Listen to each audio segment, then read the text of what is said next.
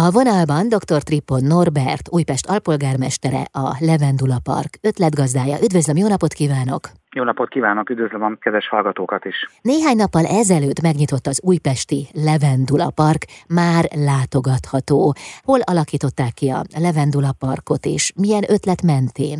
Újpesten alakítottuk ki a Szilas patak mentén, ez egy olyan terület, ami már alapvetően így is ilyen szabadidős, rekreációs, sportcélú funkcióval bír a térség, mert számos lehetőség van itt sportpályák, vizes játszótér, szabadtéri fitnesspálya is, és nagyon jól passzolt ebbe a millióbe a Szilaspatak partján egy elhanyagolt tulajdonképpen funkció nélküli területen egy Levendula Parknak a megvalósítása.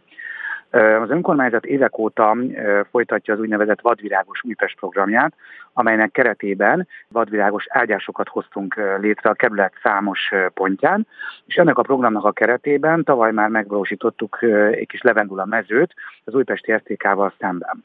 És arra gondoltunk, hogy mi lenne, hogyha lépnénk egy nagyobbat, és csinálnánk egy levendula parkot, amely, amely nagyon-nagyon jól jó lehetőséget ad az itt élőknek arra, vagy akik messzebbről jönnek, őket is nagyon szeretettel várjuk, hogy egy kicsit sétáljanak, egy kicsit leüljenek, gondolkodjanak, mélázzanak, megszagolják az illatukat, egyszerűen csak kikapcsolódjanak és jól érezzék magukat. És ezért jött létre a Levendula Park, és nagy öröm számunkra, hogy nagyon népszerű lett, és minden sokan járnak oda, fényképeket készítenek róla, megszagolják a növényeket, hiszen több mint 5800 tő levendula található itt, és mintegy 1400 tő évelő.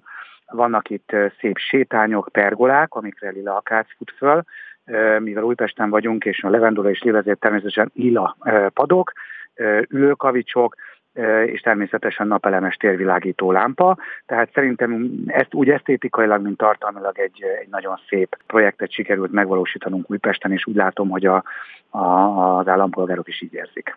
Hány tő levendulát ültettek el? 5870 tő levendula és 1432 tő egyéb évelő virág van, a pergolákra pedig lila fut fel. És természetesen ezeknek a levenduláknak több haszna is lesz, mert már az STK-val szembeni levendula mezőn kialakult az a gyakorlatunk, hogy amikor beérik a levendula, akkor mi ezt leszüreteljük, úgymond, és az önkormányzat szociális foglalkoztató munkacsoportja kis levendula zsákokat készít belőle, a levendula mezőből az idén 420 levendula zsák lett, amit majd az újpestiek között ki fogunk osztani, és azt tervez, hogy a levendula park levendulái is ilyen módon hasznosulni fognak. Úgy olvastam, hogy lila padokat is oda telepítettek fehér ülőkavicsokkal. Tehát, hogy nagyon fontos volt önöknek az atmoszféra, a látvány, az, hogy ne csak a levendulák legyenek színesek, hanem az egész illeszkedjen egy hangulatos környezetbe. Abszolút, nagyon fontos volt a, a millió, hogy, hogy aki, aki, aki odaérkezik, az összességebe véve is valami harmóniával e, találkozzon és ezért ezekre az apró részletekre is adtunk, hogy például lilapadok legyenek, nagyon szép kontrasztot mutat a lila a, a fehérrel, úgyhogy nagyon szép lett, és lesz még egy-két meglepetésünk is, mert, mert érkeznek még a biciklitámaszok, mert azokra úgy tűnik, hogy egyre nagyobb igény van, és egy gyönyörű lila bicikli is fog érkezni kosárral, és egy csokor levendulával a kosarában. Ez a főváros első levendula parkja. Igen, ez a főváros első levendula parkja, és reméljük, hogy ez hogy mondjam, lendületet adhat annak, hogy esetleg máshol mások is hozzanak létre levendula parkokat. Vagy akár bármilyen más parkot, mert a fásítás is egyébként nagyon fontos lenne. Nálunk Újpesten nagyon fontos. Az elmúlt két évben több mint 2000 fát ültettünk, mint önkormányzat.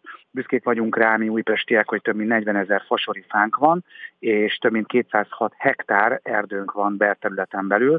Nálunk a zöld az egy nagyon fontos érték, és ezért a zöldítésre is nagy hangsúlyt helyezünk, és ahogy jeleztem, a Vadvirágos Újpest programot is folytatjuk, tehát összességében véve egy zöld, élhető, jövőben mutató kezdeményezésekre épülő várospolitikát folytatunk. Nagyon szépen köszönöm, jó munkát kívánok! Én köszönöm a lehetőséget, viszont halásra. Dr. Trippon Norbert volt a vendégem, Újpest alpolgármestere, a Levendula Park ötletgazdája itt az Intermedzóban.